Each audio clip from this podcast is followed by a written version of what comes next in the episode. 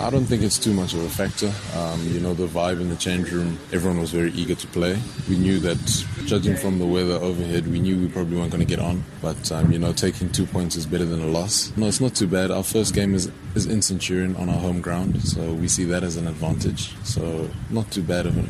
I don't, we, don't, we don't take it as a negative, to be honest. You know, obviously we've, we've got the goal of, of wanting to win it. Um, so, but the main thing at the moment is obviously one game at a time. For us at the moment, Just, just going out onto the field and, and showcasing in the first game, you know, what the Spartans are willing to bring to this tournament. But as a player, obviously in a very confident space, you know, very excited to be playing cricket. Yeah, that's about it.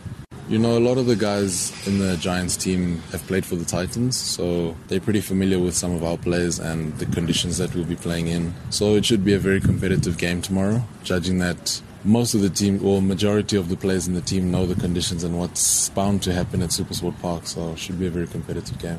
Well, I'm not sure the coach will be happy with me telling you how we want to use him. You know, he is our our ace of spades. You know, oh, he is our secret card that we have. No one knows him, so that's our little secret. And I guess you're going to have to wait till you see him play and what he, he brings to the game. But he does bring something different, and you know, I'm very excited as a player to see him actually compete against other cricketers.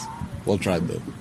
You know, as as a cricketer, obviously you want to prepare for all formats. We know that straight after this is obviously test match. So at training, you got to make sure you cover all your bases. Um, yeah, the T twenty tournament is it's a lot of fun. It's very exciting. But as an international cricketer, I also know I have responsibilities elsewhere. And, you know, always got to make sure I look after that as well. I'm very excited to be playing.